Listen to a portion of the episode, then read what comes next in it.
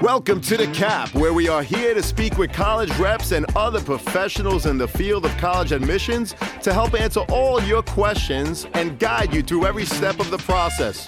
So if you're serious about college admissions, you've come to the right place. Are you ready? Let's talk about it. And now, here's your host, Dr. John Durante. Welcome to the CAP, the College Admissions Process Podcast. I am your host, John Durante, and I am here to introduce you to college admissions representatives and other professionals in the field of college admissions. Our purpose is to serve you, the students and parents, so that you may gain insight straight from the people who ultimately make the decisions. Regardless of whether you will apply to a particular school being highlighted, you should listen to all of the episodes, as each guest will give you tremendous insight and advice on every aspect of the college admissions process, prompting you to come up with your own follow up questions for when you visit campus or meet with a college admissions representative yourself. Lastly, if you have any questions you'd like me to cover on future episodes or any comments you'd like to share, please email me at collegeadmissionstalk at gmail.com. And don't forget to visit our website at www.collegeadmissionstalk.com. So, are you ready? Let's talk about it. Welcome to the CAP, the College Admissions Process Podcast. I am your host, John Durante, and it gives me great pleasure to introduce to you today Erica Padilla, who is a Regional Associate Director for the New York metro area at the University of Rochester.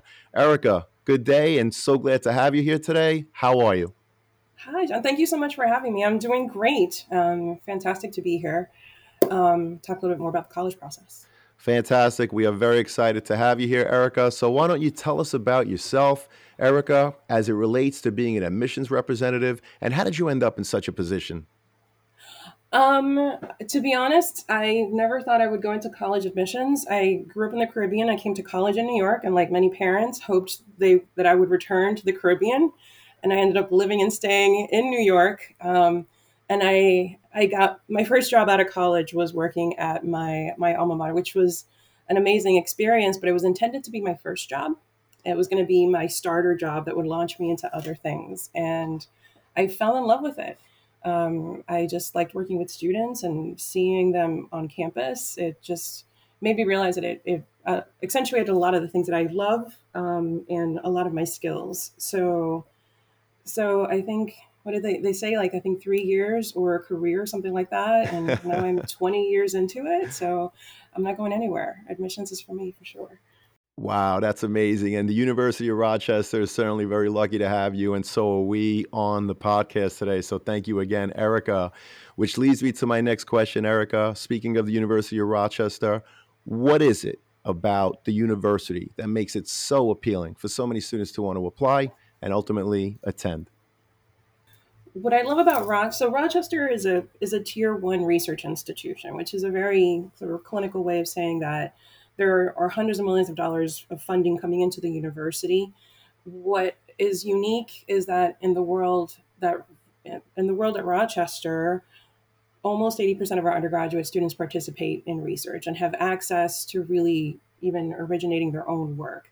I think that's one of the things that I love most about the university that we do have an open curriculum and so students want access to being able to really craft a course of study that's really reflective of who they are, that allows them a chance to sort of chart their own course. And at graduation, you just see the pride that they have it. This is all, these are all the things that they laid out at the beginning, and just being able to see where they are uh, four years later. Um, it's a really unique environment that encourages students to be uh, engaged and to be creative, original. Um, and then the community is coming from everywhere. Students are coming from 140 countries from all across the state. So I love the diversity of, of experience and um, backgrounds that students have. Um, I've loved my time working at the university part, partly because of that. Um, so uh, it's an exciting place to be, and it's mostly so most of our students live on campus also, so it tends to be a very collaborative um, community. I think people might see Rochester and think, oh gosh, there's like this really competitive nature on campus, right? It's a really cutthroat kind of school, and actually, total opposite, not at all. Um, you you do a lot more working together as a team. Um, and if you know anybody who is a Rochester graduate, Meliora comes to mind. Meliora is our institutional motto that is truly um, lived by every member of the community. The idea that everything that you do as a community is aspiring to be ever better, to have a long lasting impact um, on just the human condition and the human experience. Um, it sounds very cheesy, I think, when people look at it, but in fact, it's it's it's a really core value that I think in the time that I've worked at the university, I've seen it reflected in a lot of different ways, and I certainly live by it myself. So I, um, I love that. I don't know. It's it's I've fallen in love with the school. So here I am four years later. well, it's not cheesy at all. In fact, one of my best friends, his nephew is a current sophomore, and he absolutely loves it. And one of the statistics that I read recently told me that 95% of the freshman class actually returned, which is an astonishing statistic. And again, that's a testament to the great work that you do in admissions to make sure that the right students come to campus, but also the great work that you do on campus to make sure that the students are happy and that they return. So, Erica, let me ask you what is the average profile of the current freshman class in terms of their GPA and any other related data that you collect? the average GPA for an incoming student is about a 3.8. So on a 100 point scale, roughly about an A minus average. Um, Rochester went test optional before the pandemic. It had nothing to do with COVID. Um, we were a test flexible institution.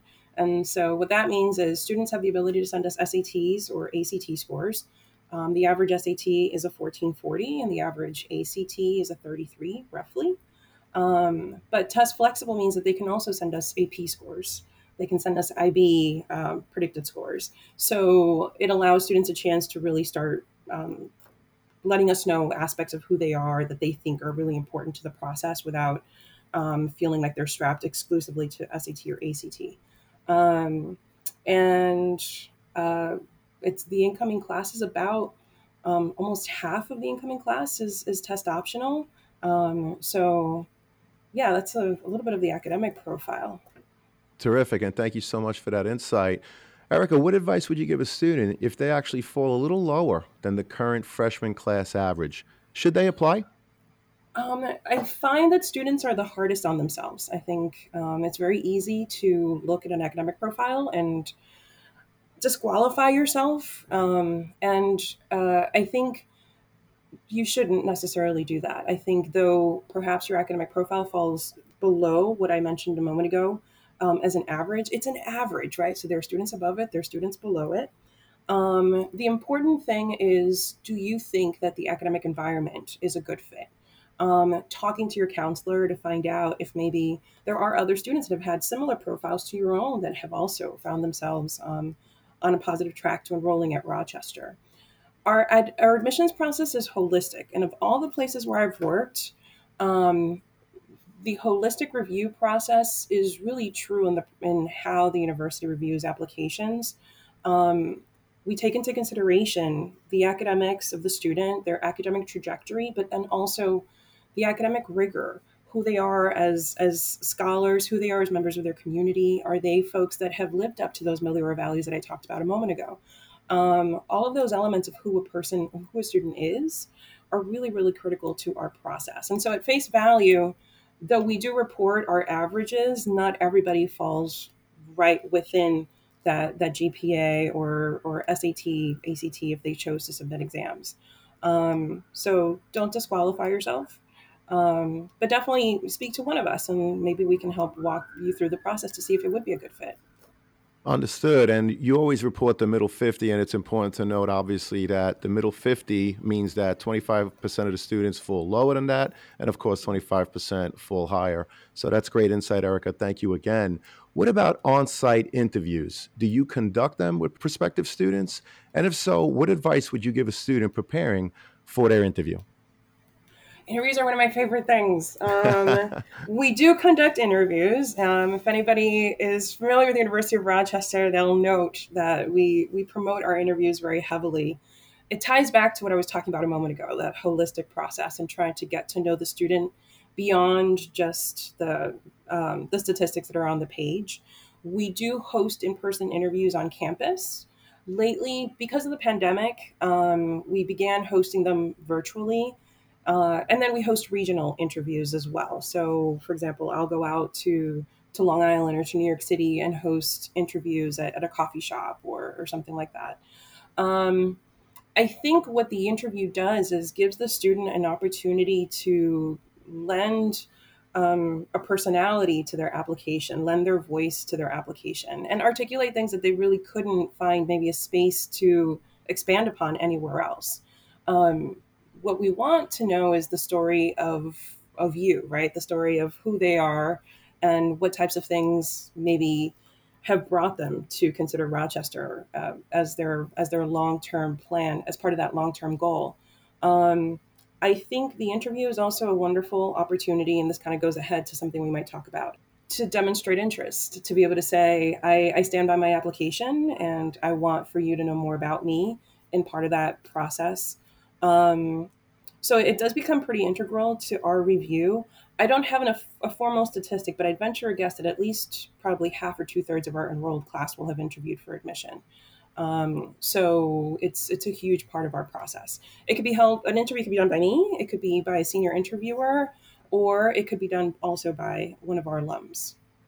Well, we appreciate the insight. Thank you so much. And I'm glad that I asked that question because an interview is not necessarily something that is related to every single college or university out there.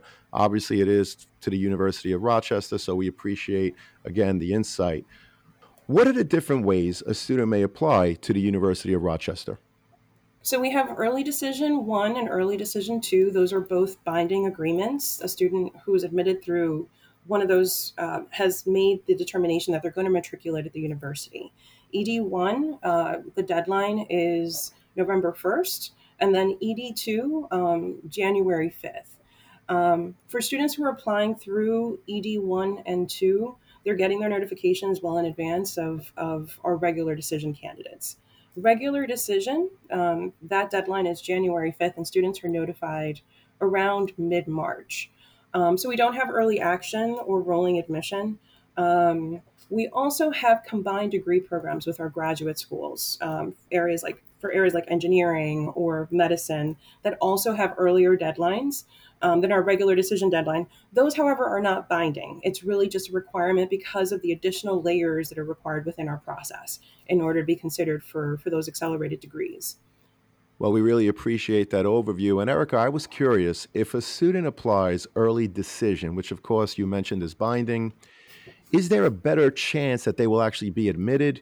What advice would you give a student considering applying ED? Um, to a degree, so the academic profile for a student who's enrolling or who's applying through early decision is much the same as that of our, our incoming class. Um, but to a degree, there is an advantage in that you're competing in a smaller pool of applicants, right? So we get about 20,000 applications. Um, wow. We get a significantly smaller volume of those applications that are coming through ED. Um, so that does give students a little bit of an edge. It won't make a student who's academically unqualified or that we strongly feel may not be a good match for us um, suddenly admissible, however. Um, my best advice for making a decision to apply early decision is you absolutely should have done your homework when it comes to finances. Going onto the financial aid website, visiting the net price calculator, having very honest and open conversations at home about cost, um, because it's going to be, again, a commitment. Um, and also, really have done your homework around the culture and the environment, the community, so that you really have an understanding as to whether or not you really see yourself there before making that ED commitment. Um, it can really be a wonderful opportunity for a student to really start earlier in the process and get things laid out a little bit sooner for sure.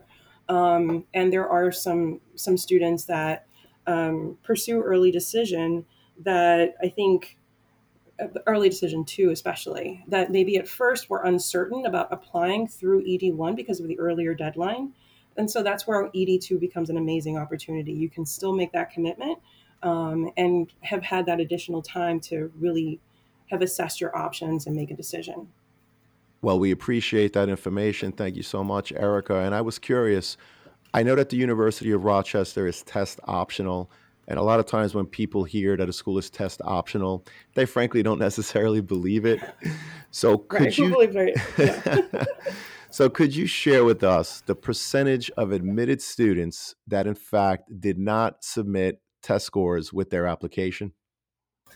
Um, so I don't have the exact number, but it is about half of our incoming class. Um, and in fact, I was just looking at our enrolled class for for this fall, and it was about 45% of our enrolled class um, that is coming in test optional and students are not just being they're not just enrolling into all of our programs at the undergraduate level um, they're also being admitted into some of those combined degree programs that i talked about so we do have students that are on track to go to the school of medicine and to engineering um, rochester is test optional officially with i know a lot of schools are still sort of assessing how they were going to move forward after the pandemic or as the pandemic has has continued we had been on track to become test optional before that.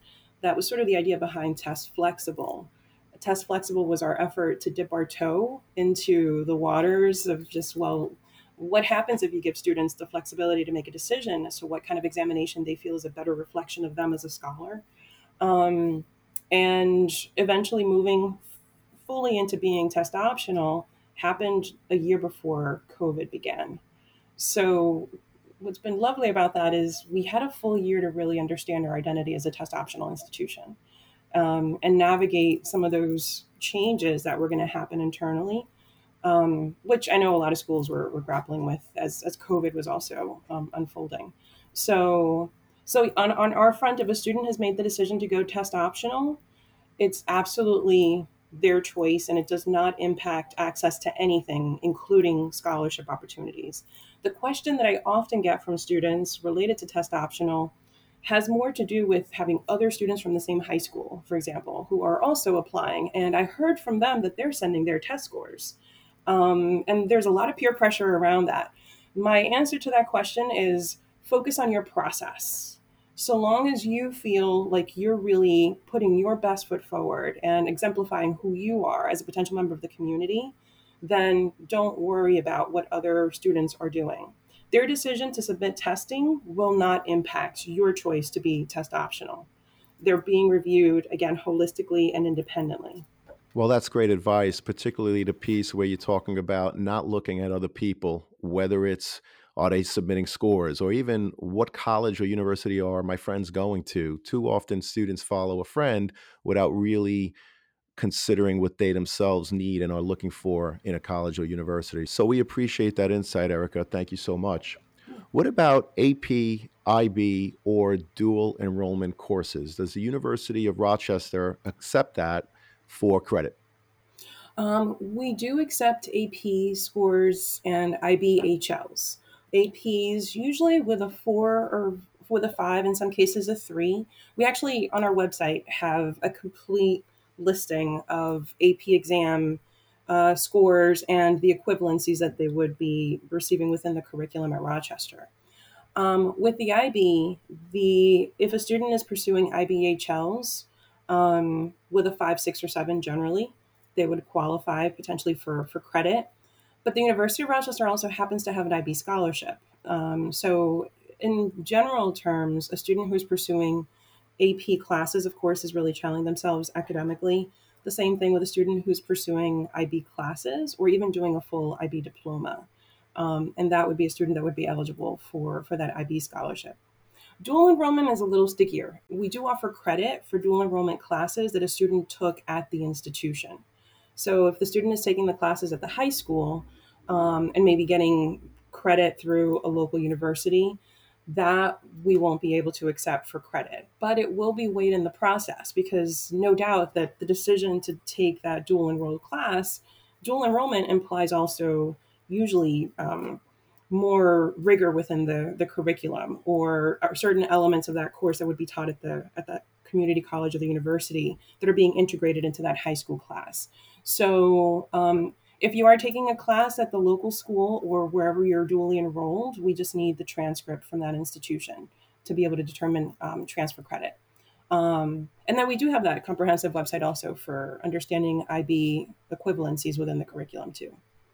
Well, we appreciate that. And I like the explanation regarding the dual enrollment classes, where, in fact, if a student is taking it within their high school at the University of Rochester, you probably won't accept it for course credit. However, you do take it into consideration for the overall application. So I appreciate that insight. Speaking of the overall application, another piece is the college essay. Erica, what are some examples of college essays that really stuck with you? In other words, when you read it, you thought this student has to come to school at the University of Rochester. Um, I always grapple with this question when it's asked because every year I read essays that I'm just um, I'm just incredibly impressed by what the students have shared, what uh, the additional context that they're giving to their application. And then, of course, as soon as I'm asked the question, poof, it's all gone. I can't remember an exact example.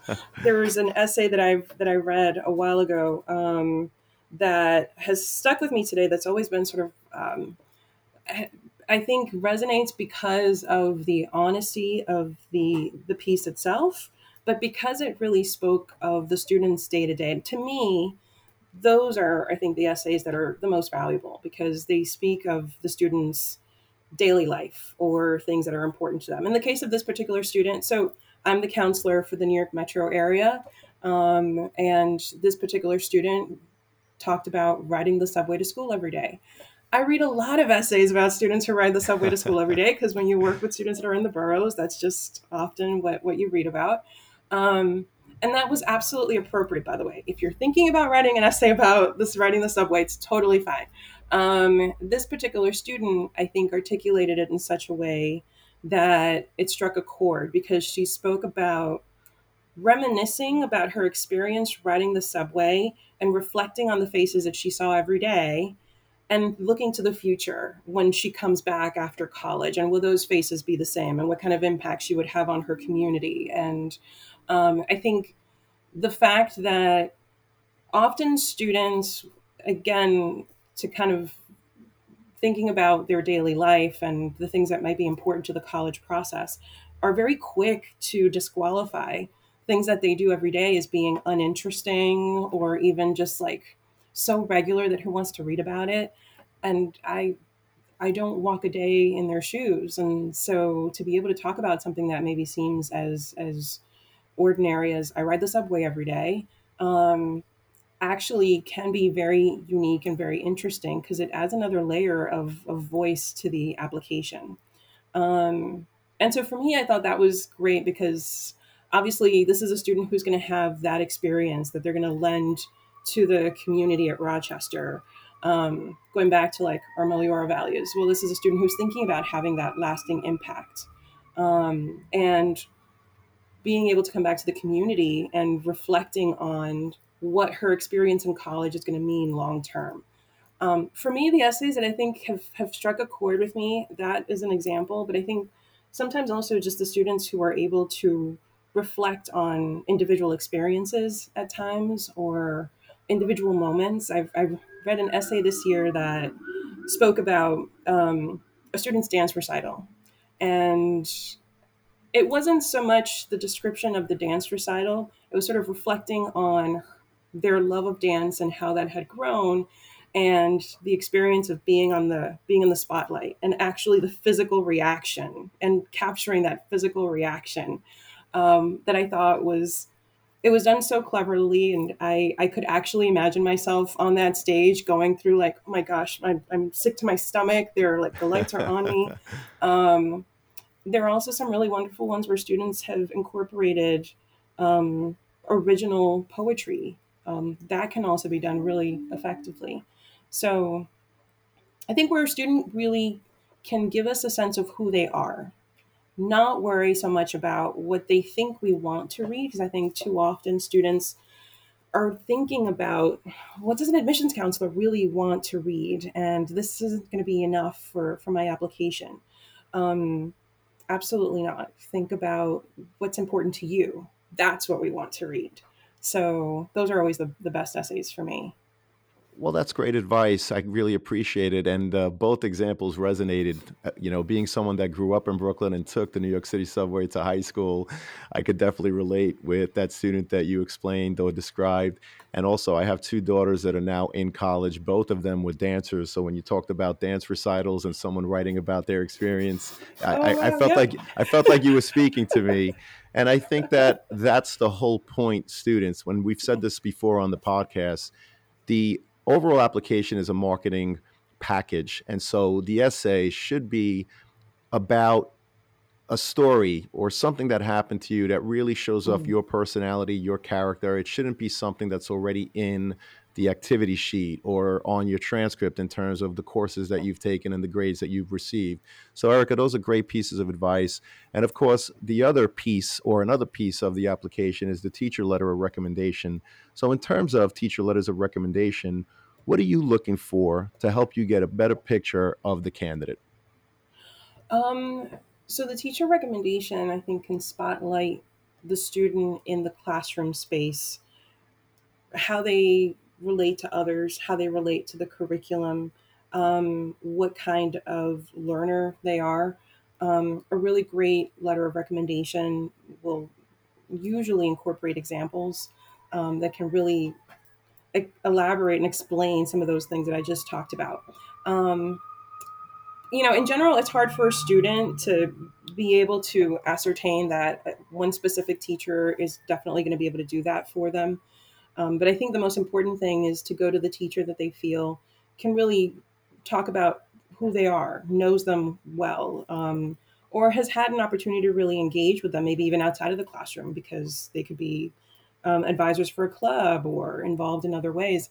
Um, I think the teacher recommendation so where the the letter where the essay really is the student lending a voice to their application and giving us sort of um, who they are in their own words this is a member of the community speaking of who the student is as a member of that community um, but it's really the community within the classroom space um, and that's what we really want to understand also just academically um, how have you engaged? Are you someone who's uh, looking for a challenge? Are you someone who will rise to the occasion? Are you someone who's giving of your time?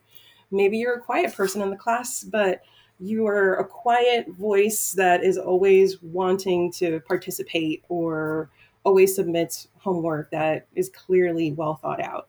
Um, so that's really what we're, we're, we're looking for that additional little nugget. It goes back to that holistic review that I was talking about a moment ago um, because we really want to understand all the different pieces, all the different layers of, of who you are. Um, so a teacher rec can really make a big difference. It's hard, I know, because of the pandemic um, and students being virtual, being back in person. Now that they're back in person, have had a little bit of time in the classroom. Hopefully, they've had an opportunity to engage with teachers and, and have gotten to know them, and they've gotten to know the students as well. Um, but there's flexibility. At least in the context of Rochester, we need one teacher recommendation and one counselor recommendation. Um, and there's flexibility for a student to to pick a teacher that they really feel um, can speak to who they are, given all of the challenges that that we've faced over the last couple years. Well, those are great examples. And I was also curious in terms of demonstrated interest, how often should a student visit the campus and do you keep track of such things? Yes, we keep track. How often should you visit campus? As often as you can, but it's not a requirement. It's not an expectation. Um, if you can't, that's absolutely fine. Um, I think it's important to know that um, demonstrated interest. I, I like to talk about it as advocacy. You're you're self you're promoting yourself, but you're also supporting your candidacy and your application. You're putting yourself out there and supporting that application. Rochester, I spoke about before, being a unique environment in that we have an open curriculum and certain other elements of the community that we like to think of um, demonstrated understanding, meaning you've done your homework and you understand who we are as a community, um, the academic setting on campus, all the things that the university has to offer, and how those fit who you are as as a student and your your long term goals. So there are a lot of other ways that you can demonstrate interest outside of visiting. Um, the reality is that it can be really difficult. We're about five and a half hours away from New York City, so it can be hard for a student to to make their way up there, for a parent to take a day off. Joining any one of our virtual events is a great way to learn about the university. Um, connecting with me, your admissions counselor at Rochester, um, maybe doing one of those interviews that I talked about a moment ago. Um, and then in general, usually in the fall, hopefully in the fall, um, assuming that everything stays the way it is, we'll be visiting in person. We'll be visiting the schools um, and having an opportunity to interact with students in person. And that's another way for, for a student to connect with, with us in the admissions office.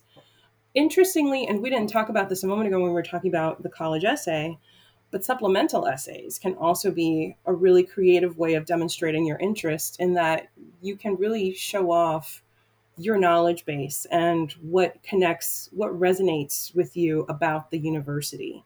Um, supplemental essays, usually for different institutions, they're very specific to that institution.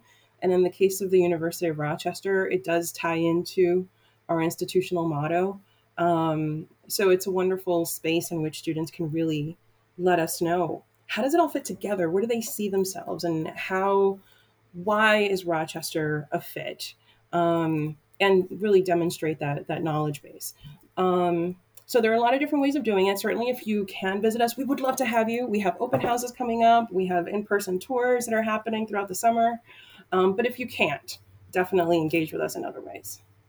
Well, those are great pieces of advice. Visit as often as you can and the supplemental essay. I'm glad you brought that up because oftentimes there's a supplemental essay, and the students don't spend quite as much time on the supplemental as on their initial. And if they're serious about a school and they want to demonstrate their interest in a particular university, they really should take the time to write a comprehensive essay, not only for their first essay, but for each of the supplemental questions. So, thank you so much for that advice, Erica. We really appreciate it. And in closing, what are the top three pieces of advice you would offer prospective students and their parents who are starting the college admissions process? The first is everybody lives near a university, um, regardless of that university being um, on your top 10 um, or even a, being a school that you might apply to. I think it's worth a visit. Um, if you've never had an opportunity to set foot on a college campus, or even if you have set foot on a college campus, but you're still trying to figure out what are the elements that you're looking for, visiting your local universities can be a really easy way to understand characteristics that you think are important. Um, people always make fun of. I, I always describe universities as having personalities. You know, like we're we're all there's always somebody in your life that walks into a room and lights up the space, and there's always somebody in your life that maybe walks into the room and you're like, eh, not so excited that person's here right now. Um, but I guess I have to live with it. You don't want to have to live with it, right? You want to be in an environment where everything is firing. You feel like you totally connect. That that personality matches your own, which is also why the process can be so tedious because we all have our own personalities and we all have our own requirements and we're all islands on our own. Um, so, students, I apologize in advance for all the work that you're about to be doing and that you are already doing because of those differences. Um, but I think walking around a campus can help you articulate maybe things that you're interested in. Um, I did a panel a couple years ago where a parent suggested, so this is totally a parent, and thank you if you're out there, by the way, for this, because I share it with everybody. Um, dividing and conquering. If you're visiting a campus and um, hopefully you're maybe visiting with, with a family member or folks that are supporting you, being able to get maybe on more than one tour, on two separate tours, is great because it allows two different perspectives. Um, you can walk around the campus, take pictures, ask questions, and this particular parent said, when we got back to the car, we would not talk about anything other than the one word that comes to mind in thinking about the institution that we had just visited. Um, and the conversation, usually on the car ride, wherever they were heading, revolved around the types of questions that were answered and what they learned and whether or not it, it was a good fit. And what I thought about that suggestion was it's wonderful because it, it brings the family together in the process. Um, I also love that it puts the student forefront of the process because it can be very intimidating and sometimes to have your parents or whomever's advocating for you being the person in front can be very easy to do and kind of hide behind them. Um, but no, it's important that you put yourself out there also. And that it allowed an opportunity to get different perspectives about things that are important. Um, so again, if you're out there, thank you for that suggestion because I share it with everybody that I've ever, everybody that I talk to now. Um, I think it's also um, you're going into a process. I, I don't know if your um, if your audience are, are juniors or uh, or rising seniors. Um, if you're in high school, you're getting a lot of gratuitous advice from a lot of people in your life who are very well intentioned and are, are wonderful supporters. Um, I think it's helpful to take in some of that advice, but always bear it with a grain of salt um, because I think uh, it can be very easy to get caught up in some of those recommendations or even the peer pressure because you're hearing other people are applying to all these other schools and suddenly you're wondering why am i not doing that? Um, remembering that this is your process and it's your four years you should be happy and excited to be at that school. Um, and the last thing is you don't need to know what you want to do for the rest of your life. Um, I I would argue that I'm still figuring it out myself. Um, I was an English major in college. I wasn't planning to be an English major. People still ask me, "What were you going to do with an English major?" Um, the important thing to know when you're college bound, I think, is some of what I spoke about a moment ago. The the characteristics of the environment, the community. Um, sometimes starting, if if it's really hard to start with the things that you want, start with the things that you absolutely don't want and that might help create that list of, of things that you are aspiring to in a community. Um, but knowing, uh, officially knowing what you want to study doesn't necessarily have to lead the process. So long as a school has the things that you're interested in, in academic programs that you're curious about, that's a really a great starting point.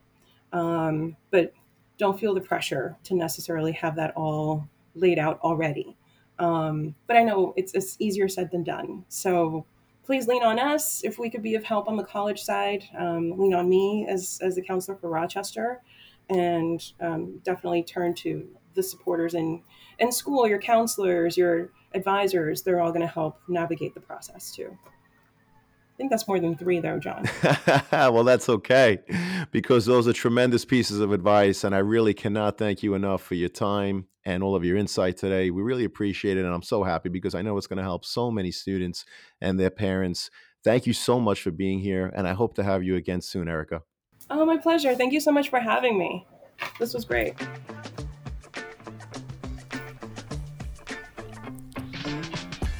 Thank you for joining us on this episode of the CAP, the College Admissions Process Podcast. We hope you enjoyed the show. If you did, please don't forget to tell a friend and follow us on Facebook, Instagram, Twitter, and wherever you listen to your podcast. I am your host, John Durante, and I look forward to seeing you on the next episode of The CAP.